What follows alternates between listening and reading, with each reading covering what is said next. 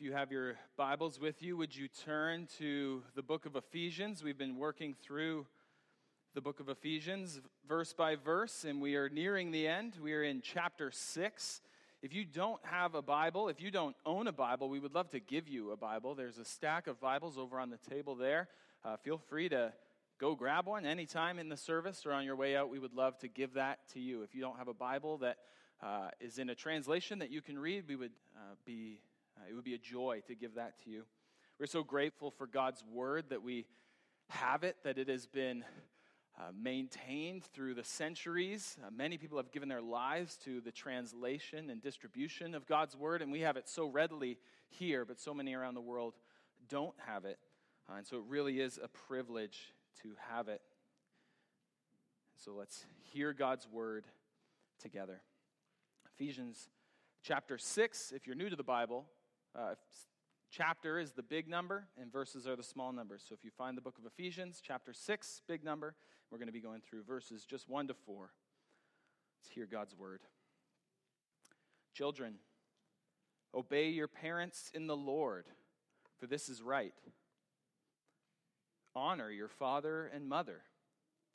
This is the first commandment with a promise that it may go well with you and that you may live long in the land.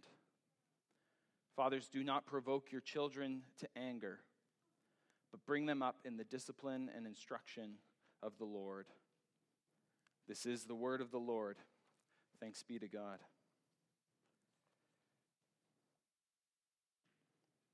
We've been going through the book of Ephesians. We've been talking a lot about the gospel. Uh, not just in the book of Ephesians, but here at Heritage Grace Church, we talk a lot about the gospel. Gospel means good news.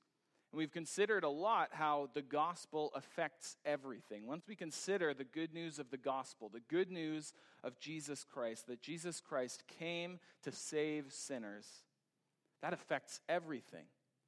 And we've seen that broadly in the way that we live our lives, and we've seen that lens zoom in and in and in. And we talked last week about our marriages. We've considered uh, relationships. And this morning, as you heard from our scripture reading, we're talking about parenting. And so we're talking about gospel shaped parenting. Jim Gaffigan is a comedian, and uh, whether you're a comedian fan or not, in one of his bits, uh, he has five kids, and he talks about uh, the, how he answers the question if someone comes and says, What's it like having five kids? He says, Well, imagine you're drowning and someone hands you a baby. That's his description of, of what it's like to have five kids. Obviously, that's a joke. But all jokes have a little bit of truth to them. And so you don't need to have five kids to know that it can sometimes feel like drowning. And maybe kids, you know, you know, sometimes when you're told to do something that you don't want to do, it feels like you're drowning too.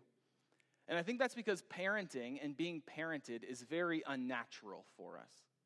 It's very unnatural, like drowning. That's an unnatural experience. We don't naturally obey. Kids, right? Yeah, we don't naturally obey. That doesn't come easy to us. We don't have to be taught to disobey, that comes naturally. But parents, I'm talking to you too. We don't naturally love sacrificially. Parenting, yes, there's some affirmation happening over here. We got to talk to you guys. No. Uh, but parenting and being parented is unnatural. And that's an internal thing because it is unnatural for us, but there's also external assaults on us right now, too. This external battle, an all out assault from screens and schools and social media, that our kids are inundated with different information that makes this obedience and this walking and, and growing in the discipline and instruction of the Lord very hard. And that's true for us too, as parents and as adults. Our worldview is being affected by the world around us. Now, these four short verses, Ephesians 6 1 to 4, they give us guidance that is very clear. Very clear, and even, I would say, very simple. But I think we would all agree that simple doesn't necessarily mean easy. And so I want to be careful because it's easy when we talk about parenting to just slip into good advice. There's a lot more happening to parenting in this passage than simply good advice. It's like marriage we talked about last week. There's a secret to a healthy marriage and a God glorifying marriage, but there really is a secret to the secret that the gospel changes us. It must change us. And because we've received a love that we could never, ever deserve or explain, we can therefore, by God's grace, give a love that is not deserved or even explainable. And this is how we need to be thinking about parenting and being parented for the kids. The gospel changes the way we live. Again, we see the context of Ephesians chapter 6 is still coming off of the tail end of obviously uh, Ephesians chapter 5, but specifically that kind of thesis statement in Ephesians 5:21, submitting to one another out of reverence for Christ. Again, we considered last week marriage, now this week parenting, and Lord willing next week bond servants and masters. These are all examples of how we submit to one another out of reverence for Christ. We've seen this through the, the whole book of Ephesians that the first three chapters were really gospel explanation, and these final three chapters are gospel application. And so a passage like this can be, again, very clear, but in its clarity can also be deeply convicting. We may come to this passage as children and say, wow, it says I need to obey my parents. I spend most of my day not obeying my parents. Maybe as parents, you look at this, you know, do not provoke your children to anger. You know, I spend my days provoking my children to anger, but bring them up in the discipline and instruction of the Lord. Maybe I've neglected to do that. Maybe I've distanced myself from my children so much that I'm, I'm failing to even raise them at all. Uh, Tony Merida is a pastor, and he was telling a story of two uh, theologians, two seminarian professors. They sat down and they were talking, and the one was saying, How, are, you know, at your young age have you written so many of these commentaries and books and resources and traveled all around the world? And the other professor mumbled under his breath, I sacrificed my son. And the other was, what, what are you talking about? And almost angrily, the other professor came back and said, I sacrificed my son. I put these other things up, you know, the ambitions of the world, even serving the Lord became the altar that his family was sacrificed on and that he neglected to do these things. And so I get that that's a troubling feeling. And as we come to passages like this, it can be troubling. But the good news that it's not just good advice. It's anchored in the good news of the gospel. That all of these things, being parented and parenting, we must do in the Lord. Apart from that, we're doomed. We're doomed to fail. And so I hope this is a good reminder for us, but that you're encouraged, that there is therefore now no condemnation for those who are in Christ Jesus. That as we consider what it means to parent and be parented, we would consider the gospel. And so, our big idea this morning, our big idea is this parent and be parented in the Lord. Parent and be parented in the Lord. Sounds simple, but it's not easy. Would you pray with me? God, would you help us as we come to your word? Would you convict us where we need convicting and comfort us where we need comforting? Lord, this morning I pray specifically for the children here that they would understand the why of obedience even more than the what of obedience. For parents, God, would you help us to feel the weight of parenting, but to cast that weight on you, to know that we cannot save our children we are sinners too and desperately in need of a Savior. Father, this morning too, as we go to this passage, I want to pray for those who have or are struggling with infertility, for those who have lost children. This can be a hard passage to consider. Lord, would you comfort them as they wait on you?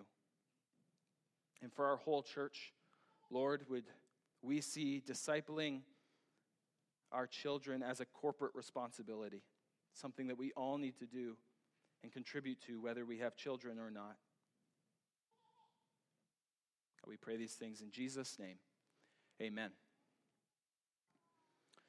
The first thing I want to consider from these four verses is more implicit than explicit, but I don't think that means it doesn't matter. And so our first point is this that children matter.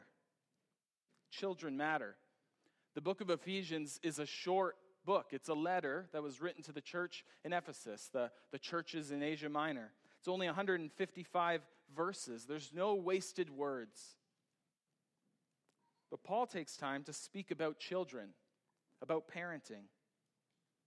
I think it's really significant. He doesn't just speak about children, he speaks to children. This is significant for a lot of reasons. Children had no status at the time. The more and more I read about how children were treated in the Greco Roman world, it just gets worse and worse. They had no status, especially girls. And so it's really notable, and many scholars have pointed out in my study that the fact that he addresses children, not just young men or boys, the fact that he addresses children is deeply profound and countercultural. But he addresses children. Now, other letters and other documents that we have from that time have what we call household codes, where they would go and talk through marriage and parenting and uh, being a master to slaves or to being a, a boss or an employer of some sort. But it always, always addresses the, the one that's in authority, never addresses the one who's under authority. And so it's really significant, this and other letters that we have, where Paul not only talks about children, but talks directly to, to children. And so this is a passage, kids, that is addressed directly to you. Now, I don't want to overemphasize that because the whole Bible is for you, not just four verses or three verses that speak to you specifically. The whole Bible is for you, the whole Bible is for all ages. And so, kids, I want to encourage you with this as we think about God's Word, as we think about the Bible. There are parts that are trickier than others, and that's true for grown ups too. There's parts that you're going to get to that make a little bit less sense, and there's going to be parts that are very, very clear. And so this morning, we're in a section that is very, very clear. Children, obey your parents in the Lord, for this is right. Doesn't get much clearer or more direct than that, but I want to encourage you that the whole Bible is for you. Don't wait until you're a grown up. Don't wait until you think you can get it all together to read the Bible. Just start reading the Bible. Open it up. If you don't have one, we would love to get one for you. God's word is for you. He gave us his word to know him more. And this is a good reminder for all of us here at HGC that God's word, these truths are not just for us, they are for our children. This is a good reminder that children matter a lot to God. We see this in Jesus' earthly ministry. When his disciples are trying to keep, you know, the kids away from him, they're swarming them. Right? He says, Let the little children come to me.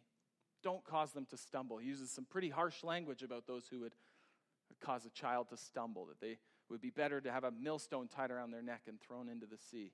It's pretty strong language. But Jesus cares deeply for children. And so, kids, I want you to hear me in this. You are not too young to come to Jesus. Don't wait to learn to love the Bible and to love God. We would love to help you.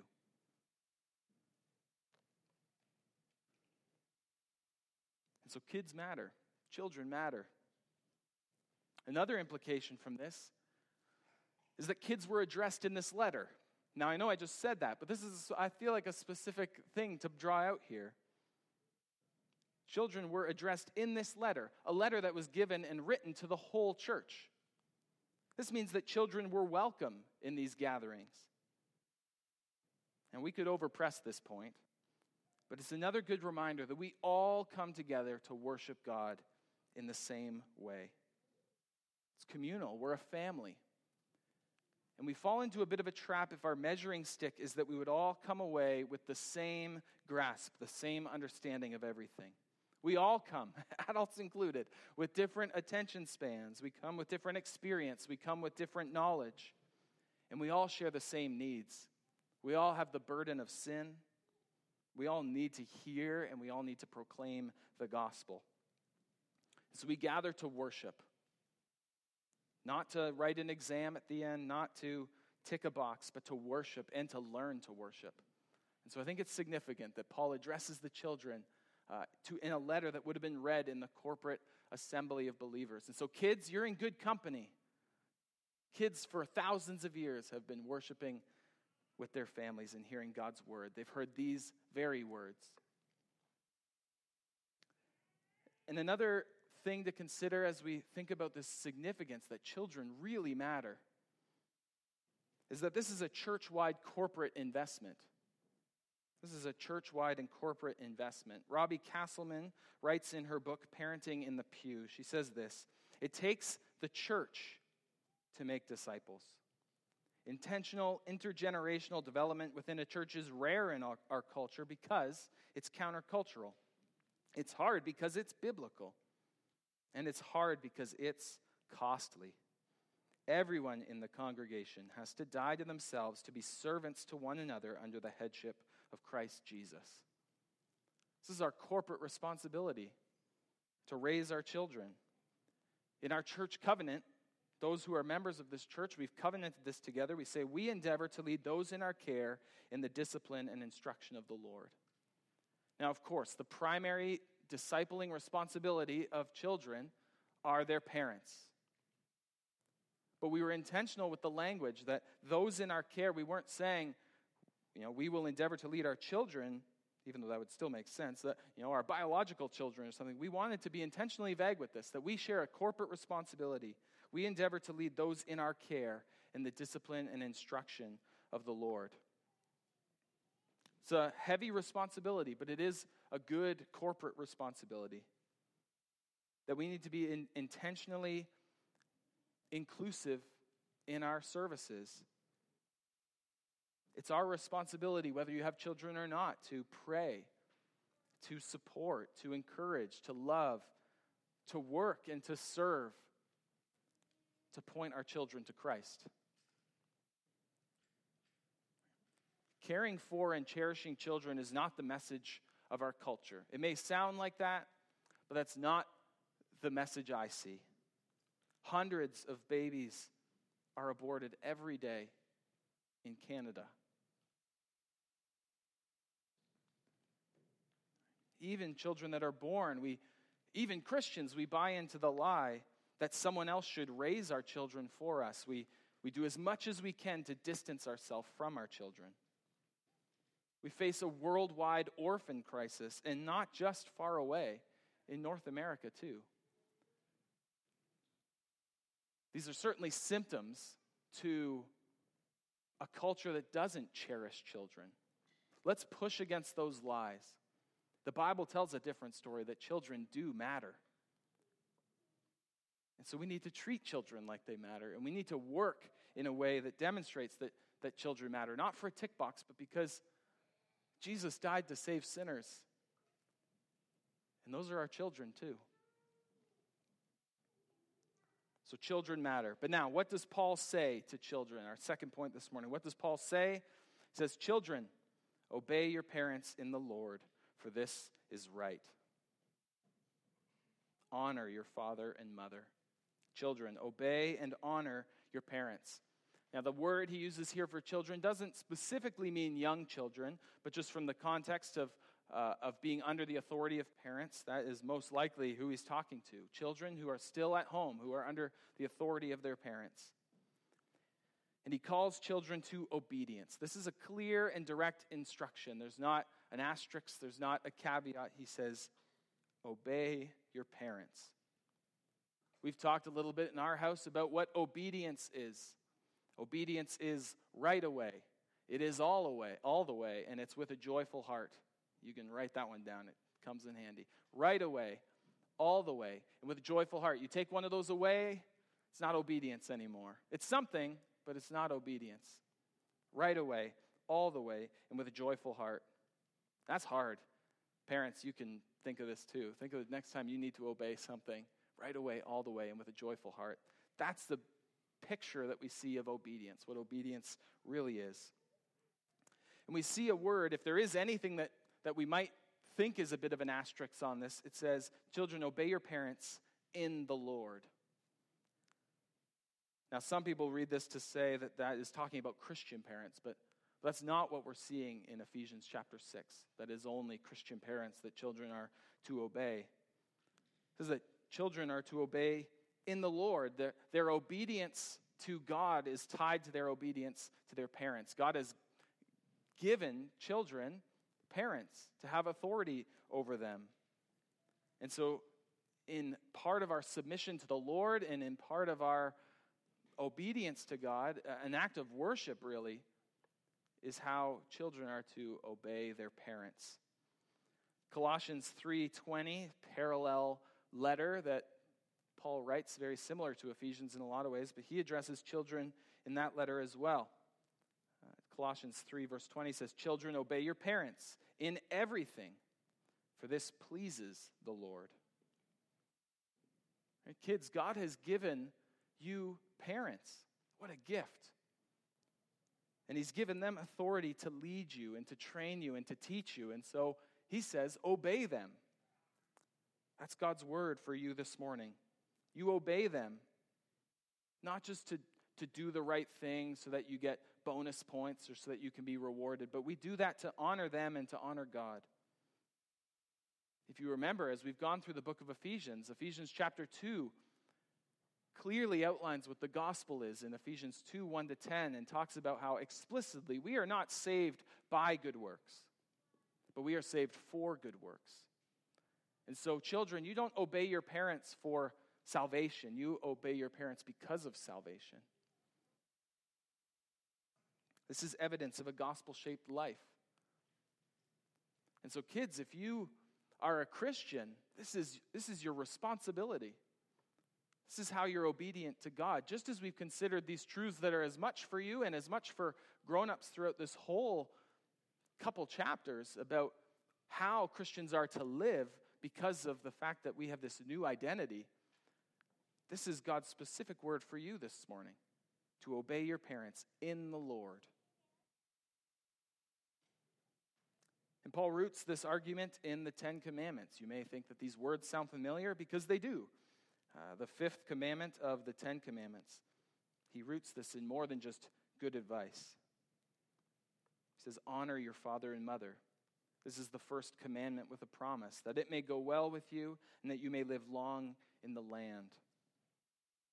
This can be a bit of a tricky section to, to think of well, what does that mean? That it might go well with you, that you may live long in the land. Well, Paul draws attention to this fifth commandment, and he connects it to the promises that come with that commandment in Exodus chapter 20, verses 12, and Deuteronomy 5, verses 16. But in this way, that, that promise of land in the old covenant, he brings into the new covenant. Uh, what he's saying by honoring your father and mother, you're not you know, gaining this inheritance of land, the land of Israel, you're gaining an inheritance in God's kingdom. That by being a Christian, this is, this is how he connects this old covenant promise to a new covenant promise. And it's general, it's like a proverb. We can't read every proverb as, you know, that's exactly what's going to happen. It's general, it's like a proverb. And so it doesn't mean that you will be guaranteed a long life if you obey but it certainly will mean that things will go better for you in a lot of ways. But more than just something practical or, again, as good advice, that's not what he's doing. If anything, he's pushing against that and anchoring it in these old covenant promises turned into new covenant promises. By honoring God, it brings spiritual blessing, not merely something that's material or tangible. And so, kids, I want you to hear me in this. If you hear uh, one takeaway, very practically, I want you to hear this obey your parents. Like, ah, oh, Aaron, you already told us that. Oh, kids, obey your parents. Throughout your life, throughout your childhood, you're going to feel sometimes that you don't want to obey your parents. You're going to have friends that uh, friends that tell you that you shouldn't obey your parents. But I'm telling you now, God's desire is that you would obey your parents. There's an exception. The only exception is if your parents tell you something to do and it's sin. And you can know that by reading your Bible. And if that happens, come talk to me or talk to an adult that you can trust. But in anything else, obey your parents. And kids, This is hard. I wasn't a kid. I was a kid, and it wasn't that long ago. It's hard work to obey. And so pray for God's help. When you're laying in bed and you can't sleep, and you're saying, ah, oh, maybe I should go ask mom or dad for something. No, pray. And here's something you can pray for pray that God would help you to obey. Pray that God would help you to be obedient. Share that burden that you feel, that it's hard to obey your parents. Share that with you know, a friend. Share that with another adult around here that you trust and you know is praying for you. Because I'm with you. It's hard to obey. But this is God's word for us, and He promises to help us. So obey your parents. Now, parents, it's your turn. Parents, disciple your children. Disciple your children. Now, you notice I say parents here. It does say honor your father and mother, but then in verse 4, it says fathers. But I'm addressing you as parents here fathers and mothers, caretakers. Paul addresses fathers specifically in word, but parents generally. The word here doesn't necessarily mean only men, doesn't only mean fathers, but that is the literal word. And so I think they've translated it correctly that it, it is fathers, but the application here is broader than just dads, just men. One of the reasons why this word might be used and used directly as fathers here is at the time, in the first century, fathers had the primary disciplining and instruction role in the home. And so it's significant that Paul addresses fathers here. But this is more broad to all parents. And so, just like we've seen throughout uh, chapter 4 and chapter 5, Paul gives uh, something not to do, and then he tells you what to do. He effectively gives you a job description of parenting. Fathers, do not provoke your children to anger, but Bring them up in the discipline and instruction of the Lord. This word here for bring them up is more than just raise them or keep them alive. That's a good practice for parents to raise them and, you know, keep them alive. But that's not what he's talking about specifically here. This word is the same as uh, we see in chapter 5, verses 29 for nourishes. And so this is why I've used the word discipling or parents disciple your children. What's the definition of discipling? Helping somebody follow Jesus. That's what we should do for one another. But this is our primary responsibility in our homes to our kids, if we have them. Disciple your children. Our kids may grow up to be functional members of society. They may be socially savvy. They may know how to throw a ball really well.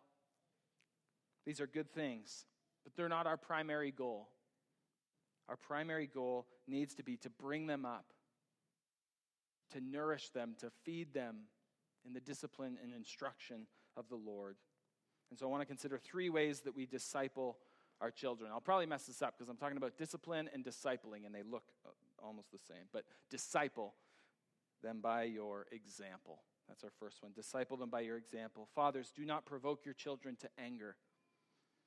Your example matters. And I know it's hard but it matters. It's not the only thing that matters. I'm sure there's people here with a whole spectrum of homes that you grew up in. Some gave great examples, others, not so much. And so God does the heavy lifting. But if you're a Christian and the Lord has blessed you with children, we should not put up barriers to people knowing God's love. Like our children's obedience, it honors God, so does our example. God is not harsh. And so we should set an example and be an example of God's kindness to our children. Fathers at the time could do anything they want with their kids. They could do anything they want. They could beat them, they could sell them, they could work them, they could abandon them, they could even kill them without consequence. And so this is a countercultural message at the time. He's saying, Fathers, do not provoke your children to anger. And so, more than a father figure at the time, this not provoking to anger is a reflection of God's kindness towards us. God is kind, even when you were and are prone to wander. This is the good news of the gospel that God is rich in mercy and kindness. That each one of us carry a weight, a burden of sin. We've all rebelled against God, and yet in his kindness, he sent his son to come and live a sinless life. A sinless life that you and I could never live, and yet he paid the penalty for our sin. He died the death that we deserved, not just physically, spiritually. He carried the weight of our sin to the cross, and he defeated it. On the third day, he rose from the dead, demonstrating that God's wrath against sin had been satisfied and that by trusting in Christ alone for salvation, turning from our sin, we could know peace with God because He would look at us and see Christ in His righteousness. Because He looked at Christ who carried our sin to the cross.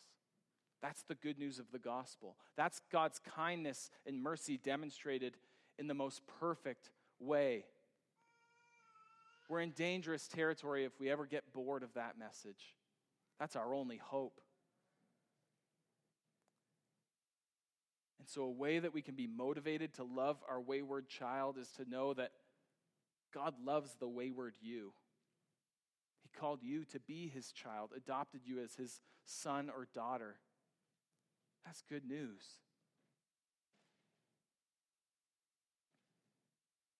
But you and I know that we will or have failed at this many times as we raise our children. But I want to encourage you, friends, proclaim the gospel in your brokenness. We don't win any awards for being sinless parents or for thinking that we can fool our kids that we're sinless. They know that we're not. But we can model confession. We can model that we too need forgiveness to our children. We don't have to be ashamed of our sin. And we can show our children that that is good news. That we can say, Dad shouldn't have yelled like that. Will you forgive me? That's a gift that we can give to our children. Don't go to your way to sin and just for that opportunity to confess, but it'll happen organically. But that's the way that we can proclaim the gospel to our children, both in our noble examples and our broken examples. Disciple your children by your example. Give them the gift of the gospel indeed. And disciple them by your discipline. See, discipline and instruction, these things are very closely connected, but just a few minutes on each. What is discipline? Well, it's formation, it's correction. And we see that the motivation for real discipline, we've distorted this a hundred times, but the real motivation for discipline must be love. We can see that the absence of discipline demonstrates an absence of love. The most unloving thing we could do to our children is to just let them sin unrepentantly. That's the most unloving thing we could do to anybody. And so discipline is necessary. Dan pointed us out to Jonah chapter 2, God's means of mercy through discipline. That that was a demonstration of his grace. It was a way for us to grow. And such a good description of God's discipline we find in Hebrews chapter 12, verses 5 through 11. It says, And have you forgotten the exhortation that addresses you as sons? My son, do not regard lightly the discipline of the Lord, nor be weary when reproved by him. For the Lord disciplines the one he loves and chastises every son whom he receives. It is for discipline that you have to endure. God is treating you as sons. For what son is there whom his father does not discipline? If you are left without discipline in which all have participated, then you are illegitimate children, but not sons. Besides this, we have had earthly fathers who disciplined us, and we respected them.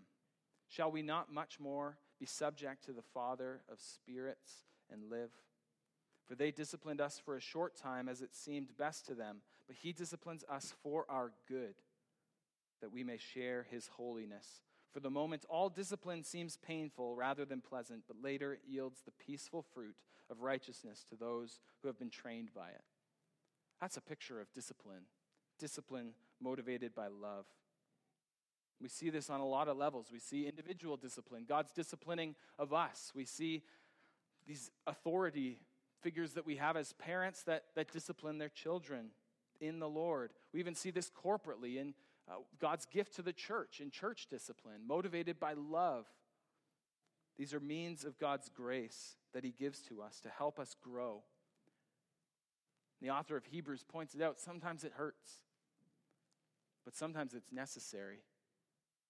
We think of all the physical maladies we can experience in our life, and sometimes that can be fixed by diet and exercise. Other times, there needs to be invasive surgery. And sometimes these things hurt, but they're for our good. And so the goal of discipline is not behavior correction, it's always restoration. So, a few just tips on discipline. Don't discipline in a hot temper. This is how we embitter our children. Discipline is meant to foster holiness, not unholy resentment against you because of your discipline. So, this is not an opportunity to vent your frustration or your anger. Also, don't discipline in any way you see fit. If we need to remember all that the Bible teaches us, don't belittle, don't bully, don't abuse. You know this. This is obvious. This is common sense. But it's hard when the blood starts to boil, right? when we feel personally offended, our pride is wounded. Remember, discipline may not always be pleasant, but it should never embitter, and discipline will never require us to sin as parents. And also, don't punish. Discipline does not equal punishment for sin. The goal for all discipline is love and restoration. So you need to discipline of the Lord. And then finally, discipline, uh, disciple rather, by instruction. This is the instruction of the Lord. We need to think and ask what's the one thing we would want our children to know, to embrace before they move away? What's the instruction of the Lord?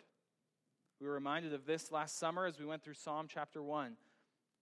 As we remember that anytime it talks about the law of the Lord, that means the instruction of the Lord. Blessed is the man who walks not in the counsel of the wicked, nor stands in the way of sinners, nor sits in the seat of scoffers, but his delight is in the law of the Lord. And on his law he meditates day and night. He is like a tree planted by streams of water that yields its fruit in its season, and its leaf does not wither. In all that he does, he prospers. And so, parents, what, what does it mean for your children to prosper?